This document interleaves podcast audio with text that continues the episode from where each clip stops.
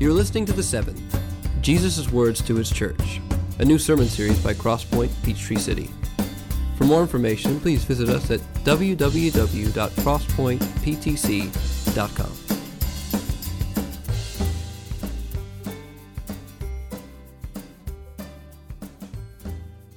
All right. Hey, we only have one more week of that video. What do you think?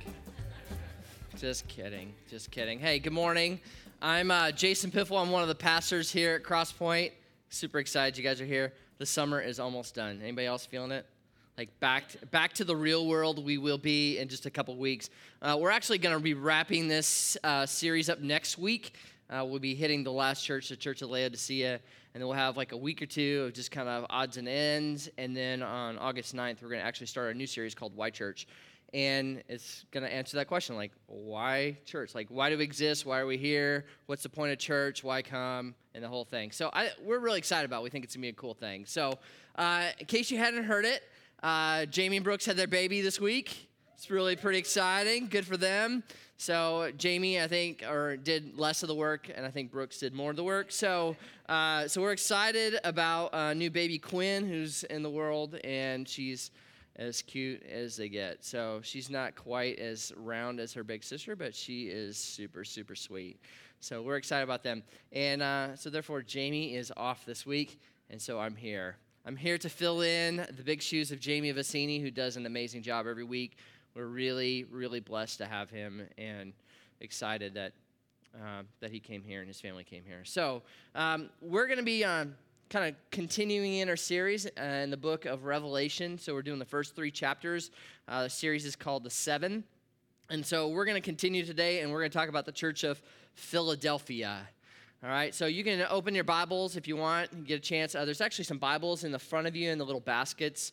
And I think it's like page, what, 665. So if you're having a hard time, it's the last book of the Bible, and we're in the kind of the first section of it, and we will just do a few more verses in here, and then we're on to other things in the next couple weeks. Whew, I feel like I'm talking fast. All right, so let me slow down a little bit. So let me tell you a little bit. We're going to get right into it because uh, we've got uh, a lot of stuff to cover. Uh, you would think just a few verses like this would not take that long to kind of just like fly through. Uh, but the reality is, is there is just a ton of great, great stuff in this letter to the church in Philadelphia. So every time we hear this word, every time I hear it, uh, I think of the Philadelphia that we know, which was named after this city, uh, the city of brotherly love. That's the reason Philadelphia here in the Middle East was named the way it was. And uh, Philadelphia was just a great, great city. And uh, so we're going to talk about it a little bit. Uh, it was a pretty interesting city in that this whole entire area was really dominated by earthquakes. I don't know if you know that or not. And so, um, very frequently, the people of Philadelphia would feel a tremor and then they would just basically bolt for cover. And it wouldn't be in the city because every, the entire city could like come down upon them. So they were like bolting for the gates, get out of the city, get as far as away, away as they could. And then when things settled down, then they would come back in. So it was kind of like its uh, claim to fame. Do you call it a claim to fame when it's a disaster? I'm not sure. Um, but I think what's behind all this is a lot of uh, kind of volcanic type stuff. Uh, they actually had some hot springs or right around the city that people would travel in from the country and they would go to the hot springs for kind of like medicinal purposes. I'm thinking, what's better than a hot tub? Nothing. So um, they got this kind of medieval hot tub thing going on here in the city of Philadelphia. And so there's lots of brotherly love. Everybody loves each other because just hanging out in the hot springs. And uh, so Philadelphia is a, a pretty, pretty cool place. Um, but in AD 17, uh, there was a pretty big earthquake. In fact, it was big enough to level the whole entire city, flattened pretty much. And Caesar at the times of the Roman Empire loved this city. And so he did one thing that just very rarely happens ever, ever. He reduced everybody's taxes. When does that happen? Never. So he reduced the, everybody's taxes for the city down to zero. He says, Take the money, rebuild the city that I love. In fact, here's some of my money I'll give to you. And so he gave some of his own cash out of his own pocket to rebuild the city because he loved it so much. And then uh, the city, in kind of in homage or in respect or thankfulness, paid him back by renaming the city Neo Caesarea, which means the new city of Caesar. So this is kind of all happening back in these days, so AD 17. By AD 90, what happened is uh, the Church of Jesus has like like the church has been re- or the city's been rebuilt, and then there's a church uh, of Christians in the city, along with uh, a lot of pagan things that are going on, which we've talked about in past weeks, and then also uh, a Jewish temple that's also in the city. These are all important things to know. And the reason I tell you all these things is because every single one of these passages are connected to historical background of the actual city. And you're going to see that as we kind of continue on this morning. Uh, one final custom, and then we're going to kind of get into the meat of this whole thing. Uh, it was, a, I think, a fairly common practice. There's a little bit of debate on whether this is true or not, so take it for what it is, but I think it applies to what we're talking about. Um, there was a kind of a common occurrence, apparently, where leaders of the city, if they were on the city council, uh, and they did an amazing job, they spent their whole life serving the community, they would get a special pillar in the temple that was erected to them and put their name on it and maybe like their years of service maybe some cool little saying. I don't know what it had said on the pillar, but it was cool. And so as you walk through the temple, everybody would recognize that your name was on one of these giant pillars in the temple. Kind of like when you go to Picnic Park and you look down and there's like the little bricks on the ground that say uh, people's names donated this much money and stuff. It's a very similar type of deal, except for they got a giant pillar. So I would love to have a giant pillar, but I won't have one. Anyway, uh, so this book uh, is ex- pretty much exactly the opposite of last week, okay? If you guys remember the book of Sar or the, the church of Sardis, um, was there anything good to be said about them? Y'all remember? No, nothing, zero. In fact, I think if, if that was the week, I think J- Jamie said that it was like the city of Satan. No, it said? Like that was like their calling card. Was that that week? If I remember right. Nobody's moving their heads. I'm just, I'm just here. I'll just talk to these people up here. So, um, so anyway, just kidding. Uh, so there was really nothing good to be said for the church of Sardis. The church of Philadelphia, on the other hand, nothing but good things to say. Nothing but good things. Nothing negative whatsoever. And so I think if we look at this passage through that lens today, and through the lens of history, and through the lens that if you look through as we read this passage, you can see all this imagery that happens through this passage. Like there's a key, there's a door, there's the temple, there's the synagogue, there's the New Jerusalem. Like all these things are connected to how we interpret the passage. And so it's really, really cool stuff. So let me read the passage to you, okay? Um, it's going to be up on the screen, um, but if you can't see that, it's also in the Bible. Imagine that. So uh, here we go. Uh, page 665 and uh, Revelation 3. We're going to start in verse 7. Here we go. Oh, sorry. Let me show you my map real quick. How about that? Because this is really cool. Um, so this is the map of kind of the Middle East. If you look down in the bottom right hand corner, you can see Israel. Okay. And so up in the middle where the purple is, um, these are the seven churches. You can see it kind of connects them all. And actually, kind of a cool thing is the letters were written in order in which a courier would go and deliver the letters. Does that make sense?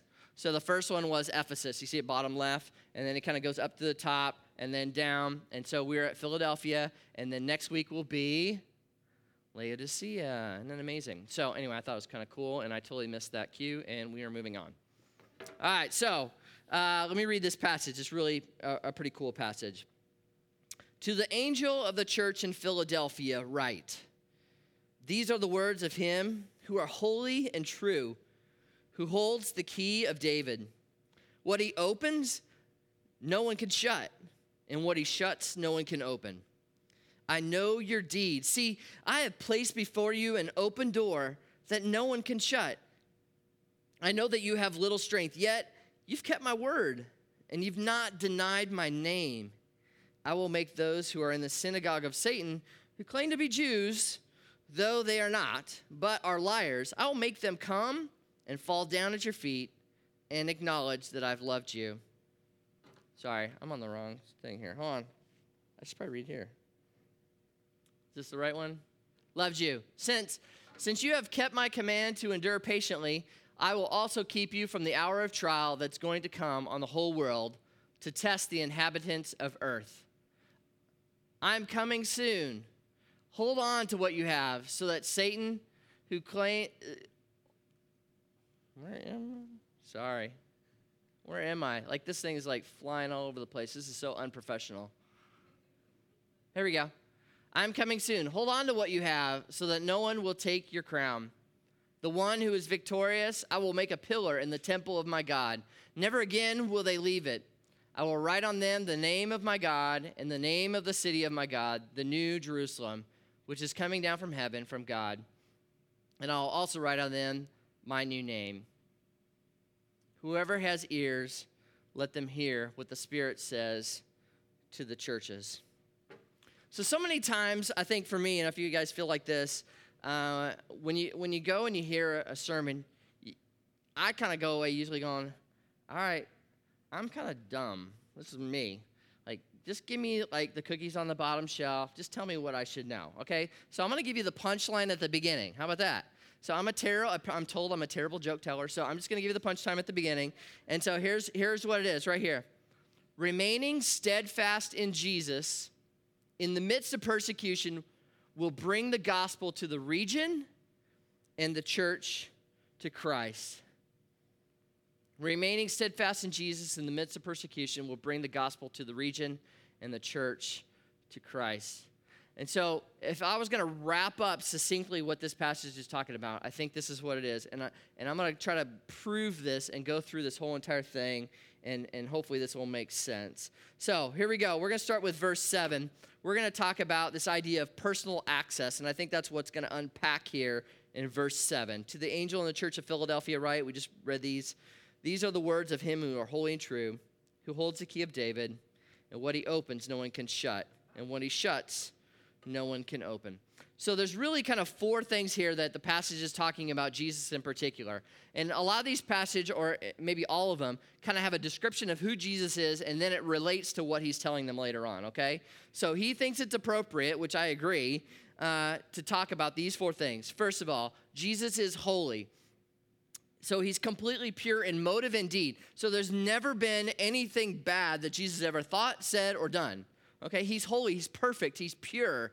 As it compares to us, like that's not even a comparison. If you look back in Isaiah 6, that's why Isaiah had the response that he did to the holy God. He was like, I'm a sinner, I'm in front of a holy God, and I'm ashamed, and I am completely blown away by God's holiness. And so Jesus is saying, I am holy. There's he saying, I am God. Okay, first thing. Second thing, he says, I'm true. So a lot of times when we hear that word true, we think Okay, Jesus is a truth teller, okay? That Jesus says true things. But this passage in particular is talking about Jesus being genuine, okay? Like he's the real deal. He can be trusted. Jesus is like, um, uh, you know, like he's not some fantasy of the past. He's not like some guy that's come and then all of a sudden, well, did he really exist or not? And so he's saying he is true. Three, and the third thing Jesus holds the key of David. Took a little while to figure this one out because I was like, what does this really mean? Uh, but this is really a, pa- uh, a reference back to Isaiah. You can write this down Isaiah 22 22. It's a description of a guy named Eliakim. And Eliakim was a faithful servant of Hezekiah. Hezekiah was one of the few righteous kings in the Old Testament, okay? And so what the king did is he gave Eliakim a key and he says, You are in control of whoever enters into my palace, and you are in control of whoever enters into my presence. And so, if you think about who Jesus is as the key holder of David, that Jesus is the one who holds the key for God, for people to enter into the palace of God, the, the, the, the kingdom of God, and in particular, the presence of the Creator. That's a big, big deal don't you think? And I read that and I was like, that's amazing. That's amazing. Fourth thing, Jesus opens a door that no one can shut. And I think what he's really referencing too, if you think kind of how these are all building, he's opening this door of salvation. And he's saying, you know what? I'm here. And you have access to me. And through me, you have access to the Father. And that is a big deal. And we, I hope that you see that that is important and that's life changing and that is, will develop you and guide you in the direction that you really need to go. It also says something to this effect. It says that basically like no one uh, will take you away from him. There's a passage here in John 10, and this is what it says. It says, My sheep hear my voice, and I know them, and they follow me. I give them eternal life, and they will never perish, and no one will snatch them out of my hand. My Father who has given them to me is greater than all, and no one is able to snatch them out of my Father's hand. I and the Father are one. So there's a reference to the Trinity, like, well, the relationship between God, the Father, and God and Son being the same thing right there. But there's also this thing that like, if you come into Christ, like nobody can take that away. Once Jesus regenerates you, that's not going to change. He's going to keep you because he is the key holder to the door, and he opens and shuts it. And so those are very, very important things. And so what he's saying to the people of Philadelphia is, I can be trusted. I'm God. I can be relied upon. I'm not going to abandon you. I'm not going to desert you. I'm not going to turn my back on you. I'm not in some way weak that I can't do what I say because I'm God. And that's a very important thing. And for the people of Philadelphia, that was great news because they were a people who were being persecuted often and in many different ways. I think we can speculate as to how that could have played out. So let me just do that. It doesn't say this in the passage, but we know kind of biblically there's different things that happen. People got whipped, people got put in jail, people weren't allowed to participate in the community, people weren't allowed to maybe buy and sell or to run their business. People could have been stoned to death, crucified. There's a million different things that could be happening. And for Philadelphia, this could have been a very, very rough place to live. And so, what Jesus is saying is, in spite of your circumstances, I can be trusted. In spite of the sacrifice that you guys are living in, in spite of this persecution that you're enduring, I am bigger than that and I'm worth it. And I think it's a good thing for us to hear this morning and a good thing for them to hear. And so that's where he starts is he says, "You have personal access to me when life is hard. The second thing that he goes after is he says, You have a personal opportunity to live a life on mission. Okay? So verse 8 says, I know your deeds. See, I've placed before you an open door that no one can shut. I know that you have a little strength, yet you have kept my word and have not denied my name. And so Jesus is repeating this little phrase you, there's an open door that no one can shut. So the first one is really is in reference to them personally, I think to their salvation, you know, their personal connection to Jesus. And then I think the second one is really saying, I have you have this open door before you in the community for that same thing that you experienced to go forth into the people around you. So you have this connection, you should want this for other people. Does that make sense? It's really pretty simple. And I think that's really what he's getting at with this whole thing. They have a great opportunity. This door is open. Colossians 4 3, Paul even references this. He says, he says, Pray for us that God may open a door for our message so that we may proclaim the mystery of Christ for which I am in chains. So Paul is personally being persecuted, right? He's in chains, he's in prison, and he's still looking for ways to share Jesus with other people. It's amazing. And I think that's what Jesus is saying to the people in Philadelphia. You are in chains and you're experiencing very similar things. Press on, it's worth it. And then he goes on to say in the rest of this passage, I kind of taking this a little bit out of order. He says, I know your deeds.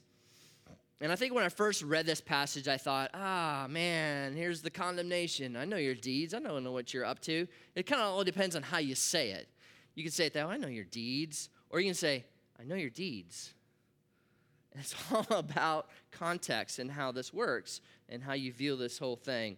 And so here are their deeds. One, Jesus knows that they've kept his word, they've been obedient. So, two ways they've been obedient they've been obedient to um, the mission.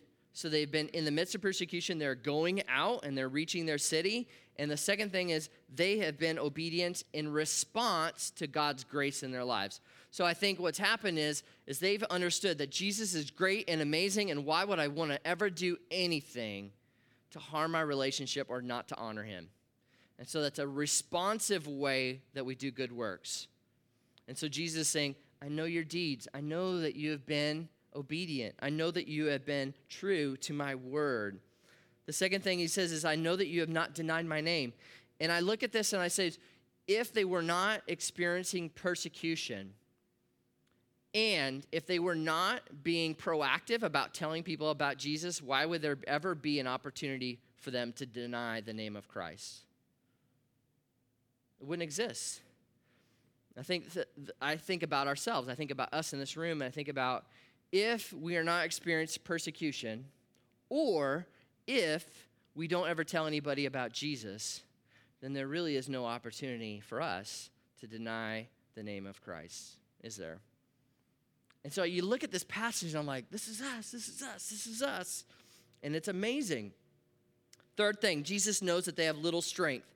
And I don't think he's saying to them, okay, I know you're we- a bunch of weaklings, you're wimpy, like you're not doing a good job. It's not that at all. I think what he's saying is, you're weak and you know you're weak, and therefore you're reliant upon me. I think that's what he's saying. I think it's an issue of posture. He's saying this your posture towards me is one of weakness because you know the reality of who you are and you know the reality that you are capable of doing anything and you need me in a huge, huge way. And so that's the deeds that he knows. He knows that is their position. And so, as a church, it may mean that they're a small church, maybe not. It may mean that they're a big church that's just relying upon Christ. I don't know. But I think in the South, so many times we get this mixed up, don't we? And we think there's something inherently bad about being small or inherently bad about being big as a church. And I think that's where Jesus is kind of blowing this up. And he's not saying, well, that's not really not the, the issue. What I want you to be is reliant what I want you to be is weak. You see, sometimes small churches, let me get, let you into the world of church, okay? So, being someone who's been on staff at a church for the last 15 years, right? So, I have a little bit of experience with the inner workings of church and the way things can go good and the way things can maybe not go so good. A lot of times, small churches look at big churches and go, Oh, I just wish we could be that. And so they view their success and their failure based upon two things, okay? Attendant, but, uh, attendance, okay? And budget. And buildings too. But those are kind of the three three biggies. And so usually when you go to a conference, I've been to conference before, and one of the first questions people would be like, "Oh, how big of a church is yours?" You know, it's like, "Yeah, I got we got 1,800 people coming," you know, but it's deader than a doornail, you know. And so I think there's something to be said about little churches that want to be big for the sake of being big. They think that there's something magical about that. The opposite happens when you're a big church. You look at small churches and say, mm, there's probably a reason why you're small. You probably don't got it together like we do. We got this thing figured out. We are a machine for Jesus, you know? And I think that's what Jesus is blowing up in a sense here is he's saying, doesn't really matter. I'm going to build my church. I'm going to do what I'm going to do. I want you guys to be reliant, and I want you to be humble, and I just want you to trust me because I'm trustworthy. And I think that's a great place for us really to be, especially here at Crosspoint. Can we be humbly faithful? Can we do that? Humbly faithful, recognizing that we're weak and we need Jesus. So Jesus is really encouraging the weak church to endure and to press on. This door is open. Walk through it. Tell people about me. And I think that's a word of encouragement that is great for Philadelphia, but it's also, also really great for us. Let's cruise on here to verse uh, 9. Here we go. I will make those who are of the synagogue of Satan, who claim to be Jews, though they're not, but are liars, I will make them come and fall down at your feet and acknowledge that I've loved you. So apparently, there's a couple different groups of people in town. There's the Christians, and the Christians are made up of two groups of people a group of Gentile people, so non Jewish people, and Jewish people who have come to faith in Jesus. That's what made up the Christian church back then, okay?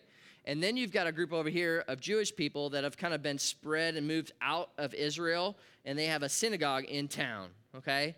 And so they're still trying to impose all this legalism and all these things of old time upon these people. And they don't like that they're talking about Jesus because they don't think that he was the Messiah.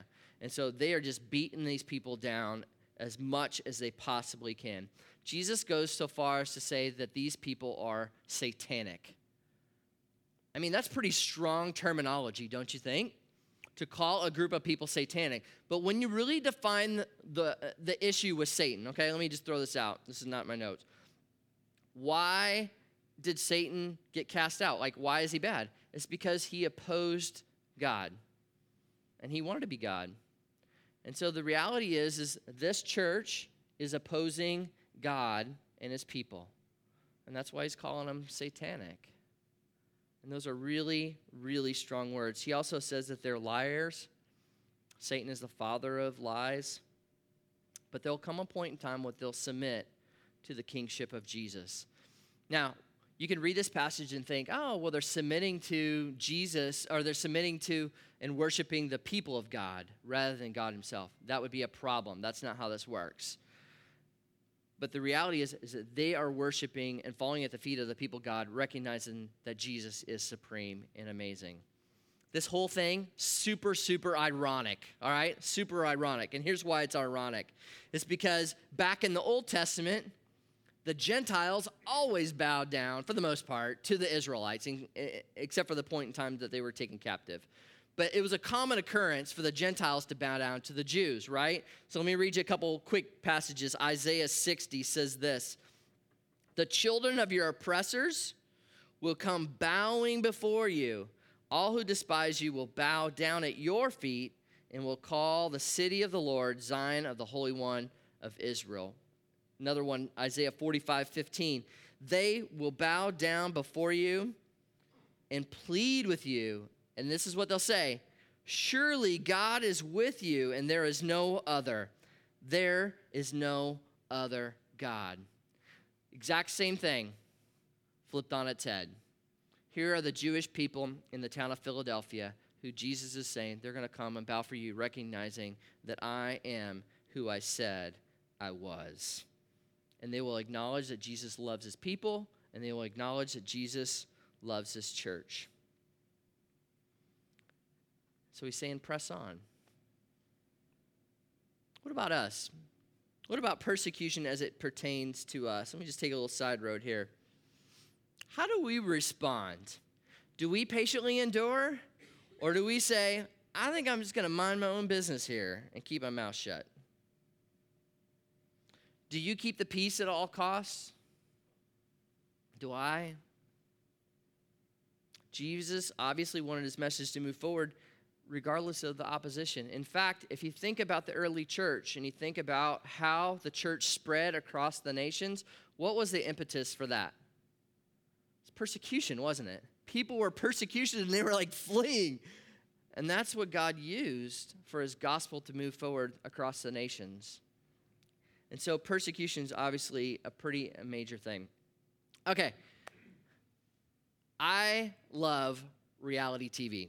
Okay, I'm just gonna say it. I love reality TV. Like, I am always looking for the latest and greatest reality show, and most of them are pretty lame and terrible. So, um, but my favorite, my favorite, check this out Storm Chasers. How many of y'all watch Storm Chasers? One. The, oh, here we go. I love this. I love this show. I think they canceled it and they put it on Weather Channel now or something like that.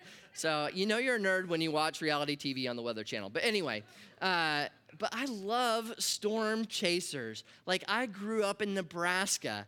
You know, like Tornado Alley was like my backyard. I remember as a kid going camping in Lake McConaughy. It's this giant lake out in western Nebraska. I'm pretty sure it's the only thing of significance in my state, um, but it's out there. And we went camping. I remember this as a kid. I was probably maybe 10 years old, something like that. So we went camping, and the storm kind of the storm kind of came in. We're like, oh, this is weird.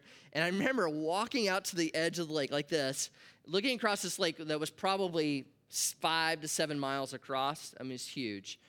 And there are two tornadoes in this field, like spinning around each other. And I'm going, what do we do now? Like we're in tents, you know. This is what I'm used to. Is like when the tornado sirens go off at home, like we head for cover. We go in the basement, my parents stick us all in the bathtub. I'm not sure what that will do about anything, but we're in the bathtub in the basement, protected and safe. We take cover. And now we're in the middle of this place with a tent. And I remember hearing my parents talk about, what are we to do? And we just stood there. We didn't do anything. We were like, well, I hope it doesn't hit us. I mean, that, that was our response. But what I love about storm chasers is here's a bunch of crazy people that actually try to drive into tornadoes. Now, little ones, not the big ones. And they have these giant tanks full of technology, which I love. It's like this big, like with like hydraulic spikes that go in the ground that's supposed to keep it in the ground. I'm like, that thing will rip that up in like no time, or it lowers the ground so the air doesn't get underneath it. They're amazing. They're amazing. I'm like, I want to drive one of these in a tornado. But but I've seen so many episodes where they would drive in this tornado, and the first time it ever happened, I remember it. They're sitting in this thing and they're like freaking out, and you can just see the winds flying by their windows and around and around, and this debris. And I'm going, what? What happens if like a tree comes through the side? Like, what are you gonna do now?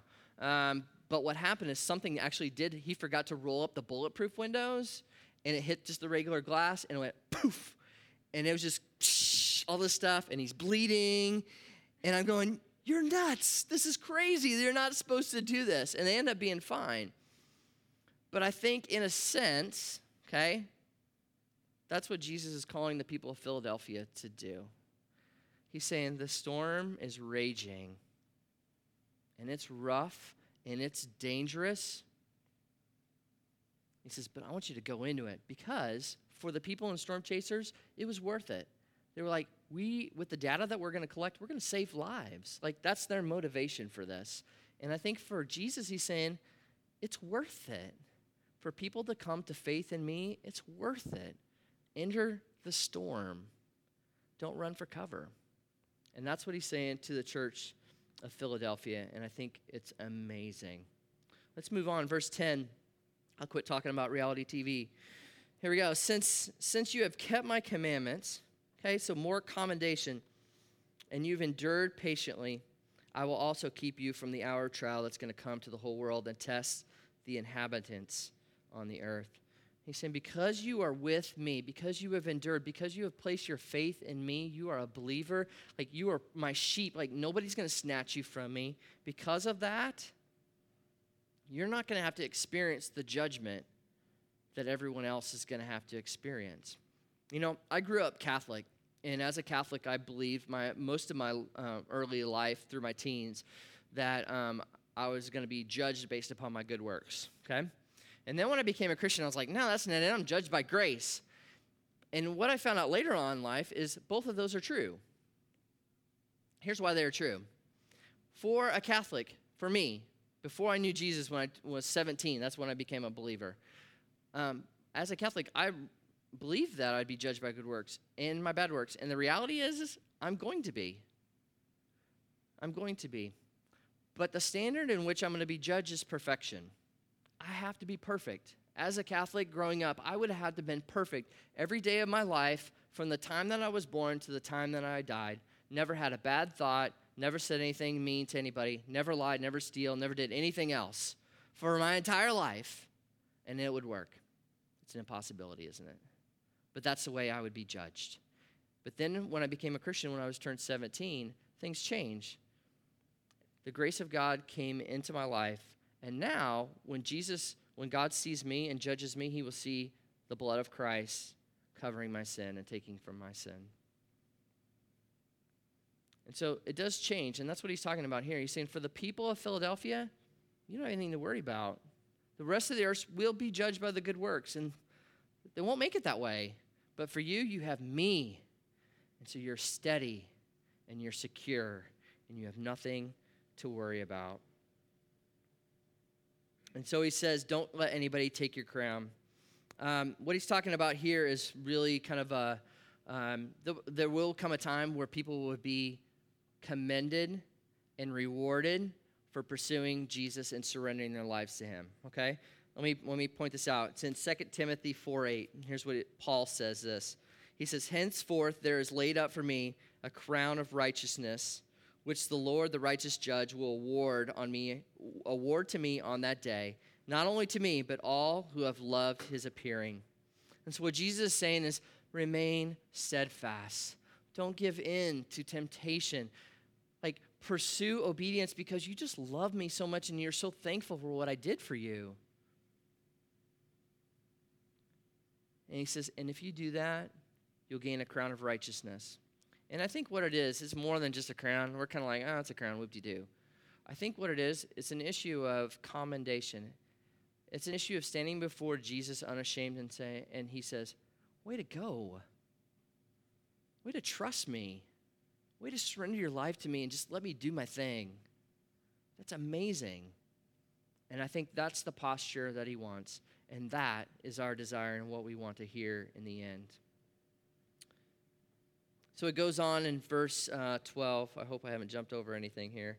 Verse 12 says this The only one, to, uh, the one who is victorious, I will make a pillar in the temple of my God. Never again will they leave it. I'll write on them the name of my God and the name of my city, in the name of the city of my God, the New Jerusalem, which is coming down out of heaven from my God, and I will write on them my new name. Those people that endure will be found victorious. And those are the people that Jesus will mark as his. You see, back in ancient times, like if you were someone else's property or you belonged to someone else, like you were actually marked. And so, in a sense, that's what Jesus has done. Like, he has paid a great ransom to save people. And when you respond and you say, I'm going to let Jesus pay that ransom for me, you become one of his positionally and practically and in every other way you can think of.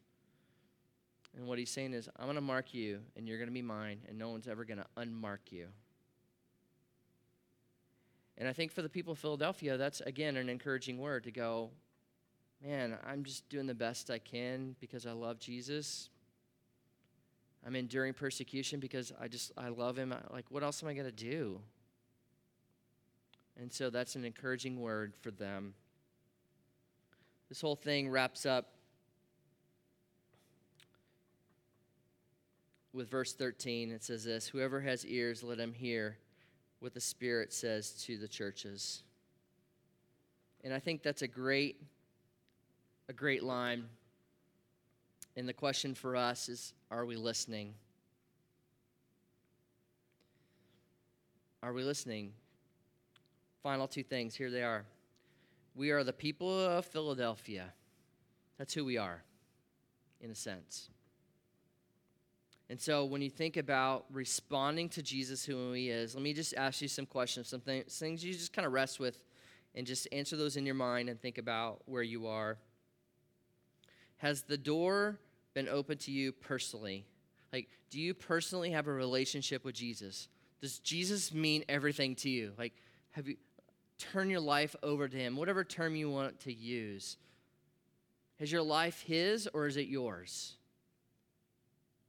I think that's the essence of salvation. The essence of what Jesus is saying is like, are you mine or not? Do you believe that He's real? Do you believe that He's genuine? That He's trustworthy? That He's holy? That He's a Savior? Like, do you believe these things or not? You know, would Jesus look at you and say, You're mine? For those of us that have, you'd say, Yes. Let me ask you these questions. Would you say that you have patiently endured so far? Would you say that you have been someone that God would say, Jason has patiently endured? Or he's patiently enduring currently. You know what I mean? Like, here we are. This is where I'm at right now. Patiently enduring. Because honestly, we don't really endure anything. we live in the United States where any sort of like enduring any sort of pain is uh, our instant reaction is get me out of this as soon as possible like this moment that would be amazing because that's the, the world in which we live in the culture we live in and there's a lot of other people in the world who are stuck in jails because they said no i won't deny christ and they're patiently enduring or there's people here in Peachtree City, probably many of you in this room, who are patiently enduring, overcoming persecution, overcoming family members who've turned their back on you, enduring persecution at work, where you talk about Jesus and people don't like that. Patiently enduring in that, like you're engaged in the scripture and you want find out more about God in your relationship. Patiently enduring that it's changing who you are and your value system is aligned with biblical values and not what you think. Like, those are all growing great things. And those are things that we should pursue. Would you and me, here it is, big question.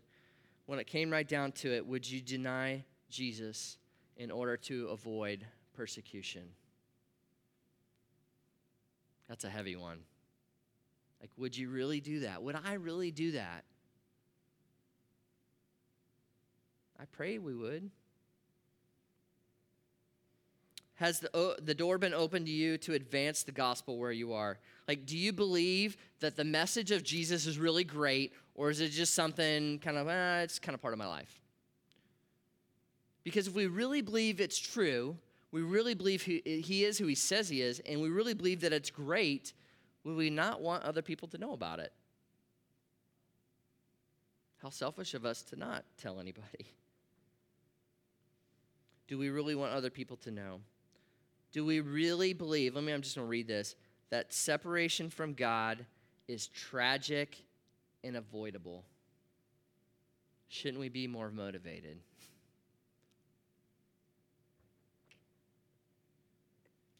So we are the people of Philadelphia. I think we're also the church, Crosspoint. Let me address this real quick. Philadelphia was strategically placed in the region a couple ways. One, it was this gateway to the east, right? I think it was also this way that was accessible to the Roman Empire, and that is huge and strategic for people in commerce, but it is also strategic for the gospel. Do you not think that Jesus is thinking, man, if you would just talk about me and you would just keep pursuing um, me in the midst of persecution and telling people about me, it might get to Sardis, last week's church that was not doing so hot. It makes sense. It would be strategic like that. They were put in a special place at a special time. Could it be say, said the same exact, exact thing for Crosspoint, Peachtree City? Think about it. A, a church centered on the gospel, a bunch of weaklings. Here we are, who are hopefully just relying on Jesus to do amazing things in us and through us, strategically placed in South Atlanta next to Pinewood Studios between Newnan and Senoia and Fayetteville.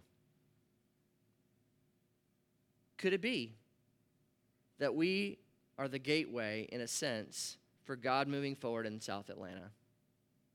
I think it's a great question. Could we, could, can we not dream that way? and, and just pray and be like, God, that would be amazing. Like, that's what you want to do, that's what we want to be. But we're going to do it from a position of weakness. Sounds very counterintuitive, especially as I say it, even say it out loud. We're going to do it from a position of weakness, knowing that our Jesus is big. He's not some small thing that we go and stick on a shelf somewhere and we kind of forget, but He is big and He is able and capable. He may choose to do that. He may not. But we're going to trust him. And we're just going to walk forward and see what he does. So let me wrap this up with this last statement, kind of the one we began with. And here's, let me personalize this. We must remain steadfast in Jesus in the midst of persecution. And through us, he will bring the gospel to the region and the church to Christ. Think about that in light of that passage now. Like, if we remain steadfast in Him, in the midst of persecution, we're telling people about Jesus through us. I think He's going to move His gospel forward. And I think that is the challenge for us today to think about is like, how is God moving through me to move His gospel forward? Because it's going to happen. That's the plan, that's the promise. And are we available? Are we willing? Are we willing to endure persecution? Not for being annoying, like we talked about that a couple times this spring. Not to be the annoying Christian. I'm not trying to do that. But be the one who truly, truly loves people. The church that is going to like jump in and be accepting of people who are different than us for the sake of pointing them to Christ. It's like Christ changed people. Like, that's not our job. Our job is to point people to Jesus and let Christ do the heavy lifting. And so we must submit to the holy and true God. That's it. We submit to the holy